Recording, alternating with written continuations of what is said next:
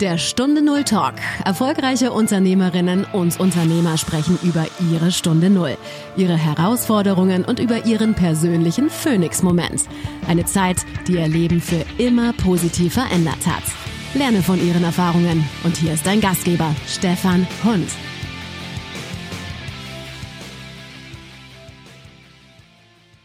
Was war deine Stunde Null, als du gemerkt hast, mein erfolgreiches Leben geht so nicht mehr weiter, wie ich mir das vorher vorgestellt habe?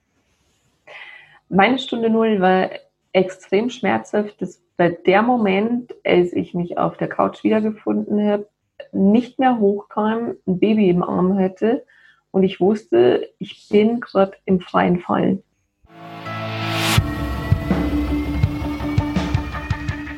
Liebe Hörerinnen, liebe Hörer, wir haben eine neue Folge von Stunde Null Talk.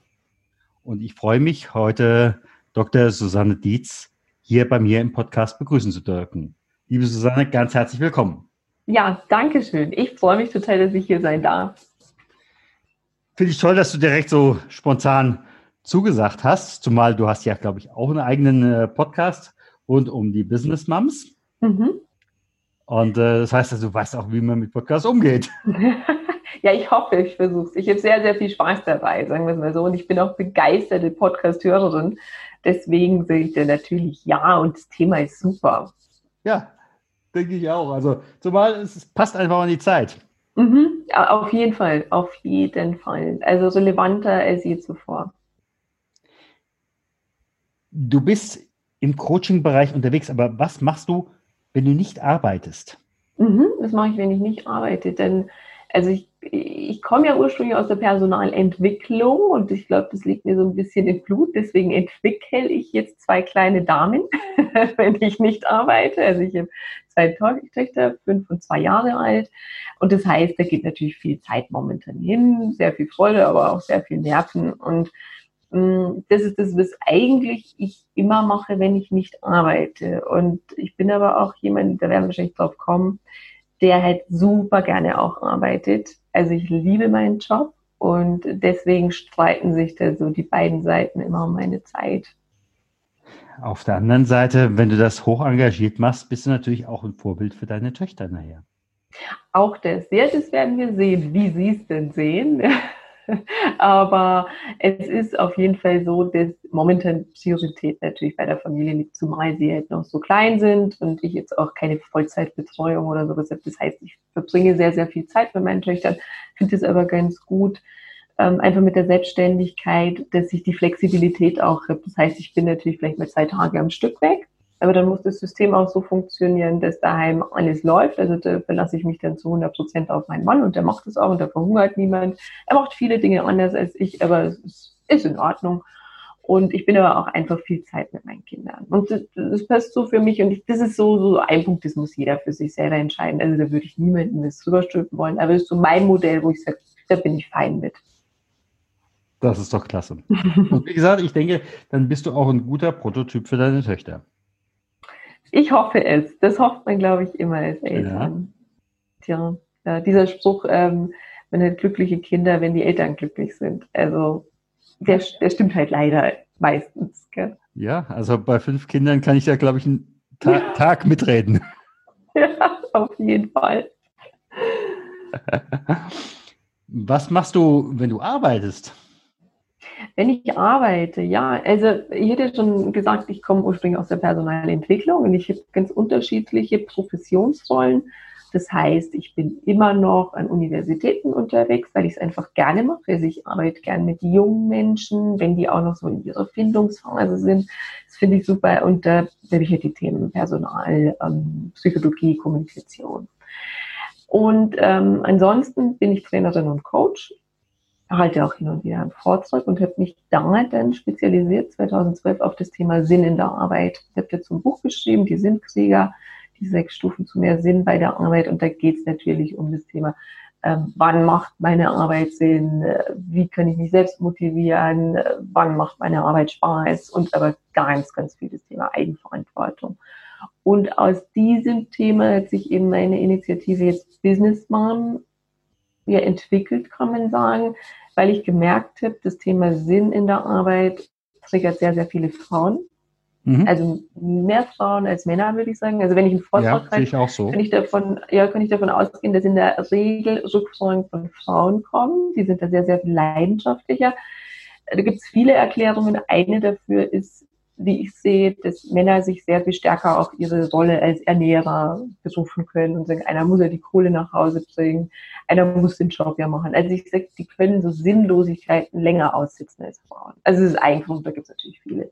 So, und dann aber ganz speziell das Thema Mütter, weil ich eben, als ich auch selber Mutter geworden bin, zum einen gemerkt habe, wie tough es eigentlich ist, wenn man seinen Job liebt und Mutter ist, also wie kriegst du das hin? Ne? Wie kannst du deinen Fokus halten? Wie kannst du auf beiden Bühnen glücklich und vor allem auch zufrieden sein? Mhm. Und ähm, das nächste aber, da kommt die Personalerin wieder durch, wo ich sage, das ist doch ein Unding teilweise, wie schlecht Mütter nach der Elternzeit integriert werden. Das heißt, die sind ein Jahr weg, da wird kein Kontakt gehalten. Vorher hat man unglaublich viel investiert, muss man auch dazu sagen. Und dann kommen die zurück und dann heißt es, ähm, tja, ach stimmt ja, sie hätten wir ja auch noch. Mhm. Ja, ähm, dann gehen Sie doch mal in die Nachbarabteilung. Da wäre noch eine Sachbearbeiterstelle frei und vorher wären Sie die Kandidatin für die Abteilungsleitung gewesen. Mhm. Und dann, dann rutschen ganz, ganz viele Frauen in so eine äh, Teilzeitpfanne.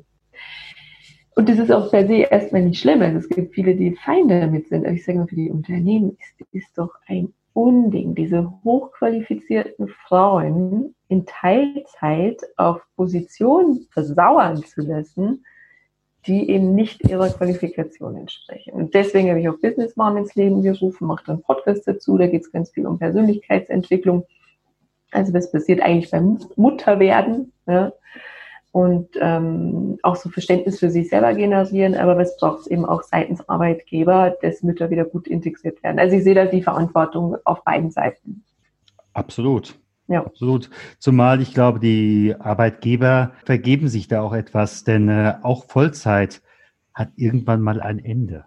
Ja. Und äh, jetzt mal ganz unter uns, also ab der 70. Stunde noch äh, hocheffektiv zu arbeiten, also wer mir diese mehr mhm. erzählt äh, und auch noch glaubt, äh, Entschuldigung, kann ich auch nicht mehr helfen. Ja.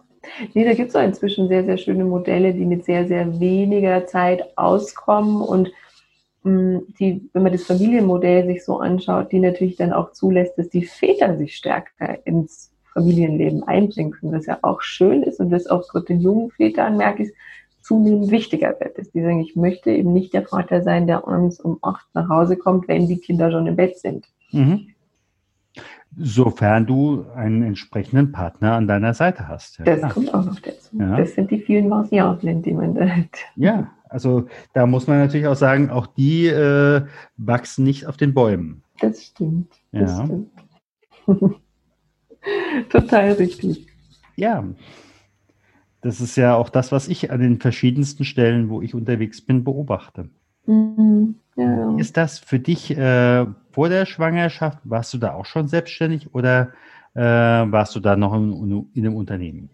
Mhm, ich war kurz, kurz selbstständig, bevor meine erste Tochter geboren wurde. Also ich war vorher die, in der Personalentwicklung. Mhm ganz unterschiedlichste Unternehmen, Mittelständler, zuletzt im Konzern. Und dann kam halt der Punkt, wo ich dann gesagt habe, so, jetzt mache ich mich selbstständig, weil ich wollte mich schon immer selbstständig machen. Nur hat mir irgendwann mal mein erster Chef, ähm, der war jetzt bei einem großen Automobilhersteller in München, gesagt, äh, mit 22 selbstständig mache ich keine so gute Idee. Ich glaube, inzwischen ist es anders, aber damals ist es wirklich keine gute Idee. Und es wird mhm. total gut, weil ich ja dann einfach mal gesehen habe, die Dynamiken und wie es der Mensch wird. Also dieses Unbezahlbar, das kann dir keine Coaching-Ausbildung bieten. Mhm. So, jetzt habe ich ganz viel um diese Frage rumgeredet. Genau, also ich war vorher ähm, angestellt und war dann zwei Jahre schon selbstständig. Das heißt also, du kanntest einerseits den Company-Bereich und andererseits aber schon die Selbstständigkeit und hast, sagtest dann trotzdem, äh, so manche sagen ja auch, äh, das Kind ist für mich im Endeffekt so die Möglichkeit auszusteigen. Ja, das stimmt. Das stimmt. Nee, das war es bei mir nicht.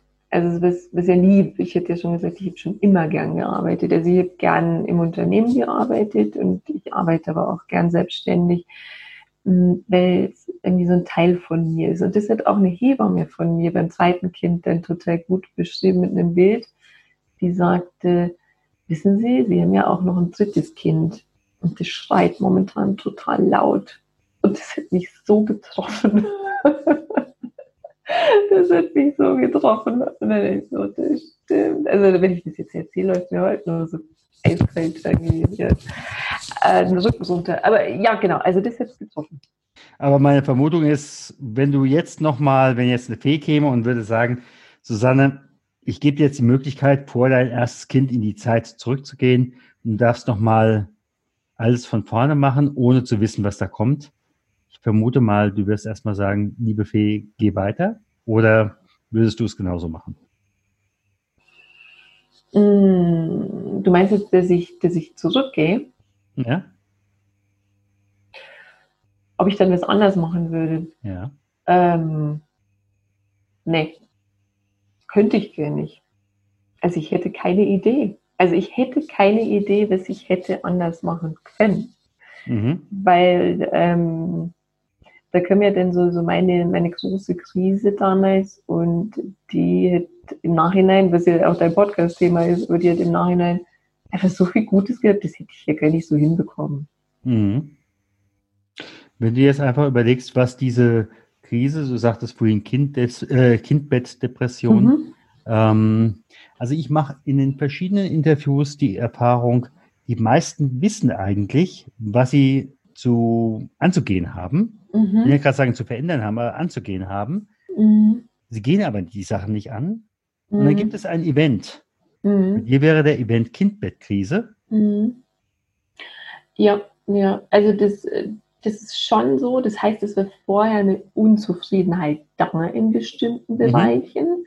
Aber ich wusste in der Tat nicht, wo ich es anpacken soll. Also ich glaube, du schiebst es ganz viel immer auf externe Faktoren. Ich habe es zum Beispiel damals auf den Wohnort geschoben. Ich war damals noch in Frankfurt und ich war vorher in Stuttgart und davor in München, habe da auch studiert und das war einfach eine gute Zeit in München.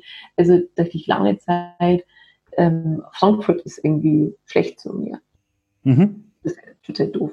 Ist aus heutiger Sicht, aber äh, was ich gemerkt habe, man ist immer sehr schnell im Außen, um Grund zu finden. Und mhm. damals war doch alles besser, als ich eben noch in München wohnte. Das ist so ein ganz banales Beispiel. Das waren natürlich viele Themen, die so waren. Deswegen, ich hätte damals schon das Gefühl, irgendwas stimmt nicht und irgendwas muss ich gerade ziehen.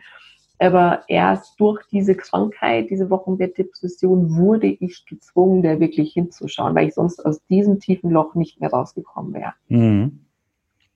Und so gesehen bin ich dieser Krankheit ja irgendwo auch dankbar, so blöd es klingt, also es ist wie mit dem Thema Sinn. Sinn siehst du ja immer erst hinterher.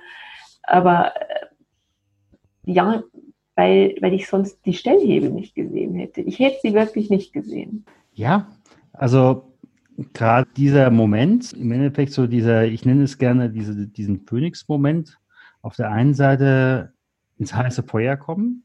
Das wäre mhm. ja dann in dem Moment die Situation äh, Kindbettdepression. Mhm. Und zum anderen dann auch wirklich äh, zu sehen, wo sind meine Learnings, mhm. wo stehe ich wieder auf mhm. und wohin will ich auf keinen Fall zurück.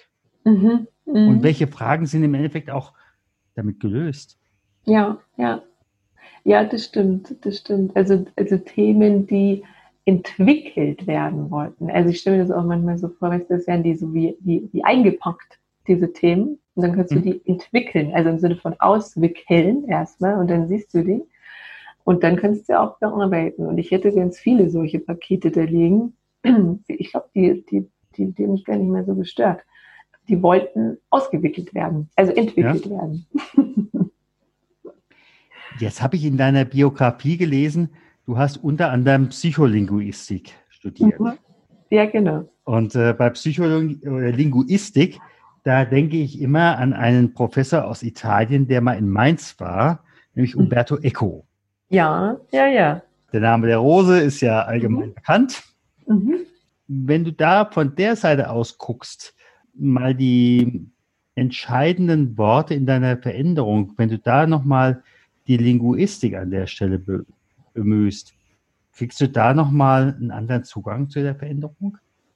Also, jetzt musst du mir nochmal helfen mit der Frage. Also, ich habe Umberto Eco äh, an vielen Stellen auch so verstanden, dass er äh, einerseits sagt, woher kommen Worte her? Was mhm. bringen sie an Geschichte, an mh, hm, Vieldeutigkeit mit.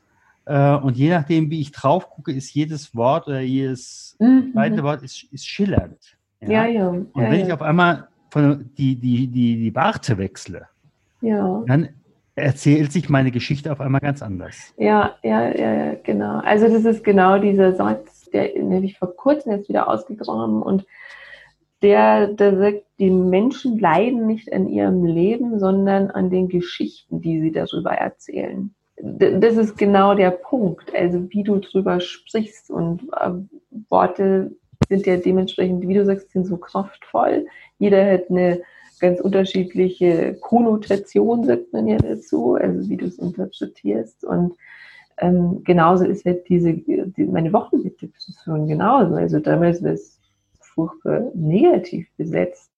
Aber heute kann ich ja auch total offen drüber sprechen. Also das mhm. war ja nicht immer so, muss man auch dazu sagen. Also wenn du da, das, das ist wieder dieses Thema, ähm, wer will ich sein und was geben dir die Medien vor? Also du siehst ja nur diese glücken, glücklichen, total gut gestylten Mütter, die da lachen mit dem Baby auf der Picknickdecke liegen. und dann bist du aber diejenige, die jetzt so total fertig mit einer Depression irgendwo ist und auch noch drüber nachdenkt, ob das vielleicht doch nicht ein Fehler war, ja, diesen Weg einzuschlagen. Also, weißt du, dann, dann, dann kennst du das Thema ja auch. Mütter halten ja auch gerne diesen Kult ein bisschen hoch.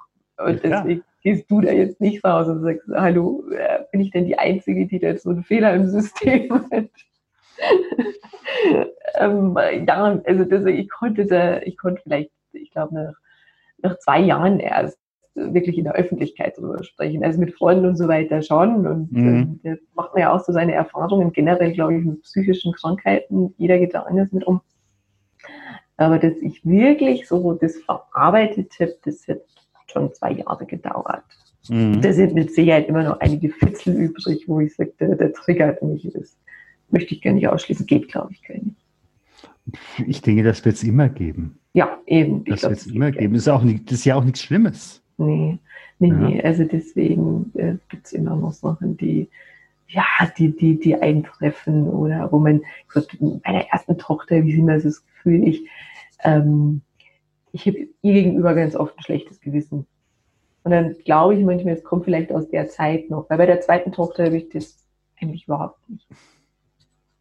Das sind, das sind, glaube ich, so Reste, die da noch übrig sind und ja. die dürfen auch sein, weil jeder hat so seine Geschichte und das hat unsere Geschichte.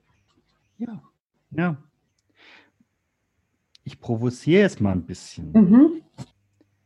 Wärst du, bist du vielleicht auch in einer gewissen Art und Weise der Kindbettdepression dankbar? Ähm, ja, finde ich jetzt gar nicht so provokativ.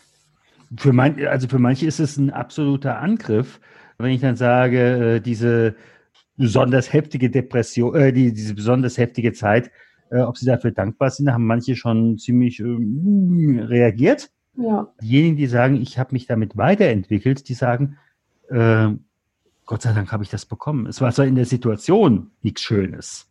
Genau, das ist der Punkt. Also hättest mich das genau in dieser Situation gefragt, hätte ich aufgelegt. das Gespräch ist hiermit beendet. Dieser Mensch versteht mich nicht. Nee, das ist ja, klar. Also, ja. nee, ist wirklich, also das ist wieder dieses Thema Sinn hat immer Verspätung. Und ähm, es ist aber auch, was du draus machst. Und ich glaube schon, ich habe lange drüber nachgedacht, aber ich glaube schon, dass ich einiges richtig gemacht habe, weil ich nicht davongelaufen bin. Und ich konnte auch ein Stück weit nicht davonlaufen. Das wäre so ein bisschen wie ein Brunnen gefallen. Also du musst dir dann echt selber einen Weg suchen. Und ich hätte damals, das kommt ja noch dazu, dass das kaum jemand ernst genommen hätte. Also das wäre so, ja, mei, das ist halt anstrengend. Also da musst du jetzt irgendwie halt durch. Das ist halt nicht immer schön. Oder, oder, oder warum weinst du die ganze Zeit? Ja, jetzt reiß dich doch mal zusammen. Ja, also sowas in der Richtung. Es haben ganz viele nicht ernst genommen. Und ich bin aber selber dran geblieben, das ist nicht normal. Und ich habe mich da von Klinik zu Klinik geschleppt, auch bis dann mal irgendjemand mich auch als normal, wie soll ich, normal behandelt hätte. Und dann gesagt, das ist eine Krankheit, ja. das behandeln wir und das kriegen wir dann in den Griff. Und, ähm, und dann habe ich mich da wirklich rausgekämpft und, in, Und aus dieser Zeit resultieren, kommst du halt an allen Themen vorbei. Also ja. Da, da ploppt auf einmal so alles auf. Und ich glaube, das ist aber generell, wenn ein Kind geboren wird und dieses System komplett durchrüttelt wird, dann ploppen diese Themen auf. Und ja, wenn aber noch so, ein, so, eine schwere Situation hinzukommt, dann musst du die auch annehmen. Mhm. Und so gesehen war es wirklich ein Geschenk und vor allem aber auch für meine Profession, weil ich verstehe, was es heißt, depressiv zu sein. Mhm. Ich hatte sozusagen das Geschenk, sechs Wochen in einer akuten Depression zu sein und ich wusste, das hat der Arzt mir gesagt, sie werden hinterher geheilt sein. Es ist nichts, das sie ihr Leben begleitet. Mhm. Aber ich weiß, wie es ist. Ich kann mich total reinfühlen und ich merke auch, also ich habe immer wieder auch Burnout-Kandidaten bei mir im Coaching, bis dann auch im Coaching erst sichtbar wird. Und mhm. ich kenne die Symptome inzwischen. Also ich weiß, wenn ich denjenigen weiterschicken muss oder wo mhm. ich sage, wir sind jetzt noch in einem Stadium, da könnte ich noch was tun. Also das sind alles so Dinge, wo ich sage, das war, war ein Geschenk und vor allem ich habe dieses Mutterwerden natürlich viel, viel intensiver erlebt, als hätte ich jetzt ein Kind gehabt, das nur schlafend gewesen wäre und mich nicht in diese Überlastung gebracht hätte. Ja. Da fällt mir an der Stelle nur noch eine Frage ein. Wie hat eigentlich dein Mann darauf reagiert? Nach dem Motto, meine Frau funktioniert nicht so, wie ich das kenne, um es jetzt mal etwas überspitzt mhm. zu sagen. Ich brauche kein Geheimnis zu verraten, dass manche Beziehungen an dieser Stelle auch, ich sag mal, zumindest unter Druck kommen, vielleicht sogar auch bersten. Mhm. Ja, ja. Und äh, daher, wie gesagt, es ist natürlich jetzt eine sehr persönliche Frage, aber äh, dadurch, dass ihr auch noch zusammen seid. Ja. Wenn ich überlege, ich habe äh, bei den ganzen Veränderungsprozessen, wenn ich habe, ich habe jetzt ungefähr 80 Interviews geführt und ähm, bei acht von zehn besteht die Partnerschaft danach nicht mehr. Acht von zehn. Acht von zehn. Das ist viel. Das ist viel.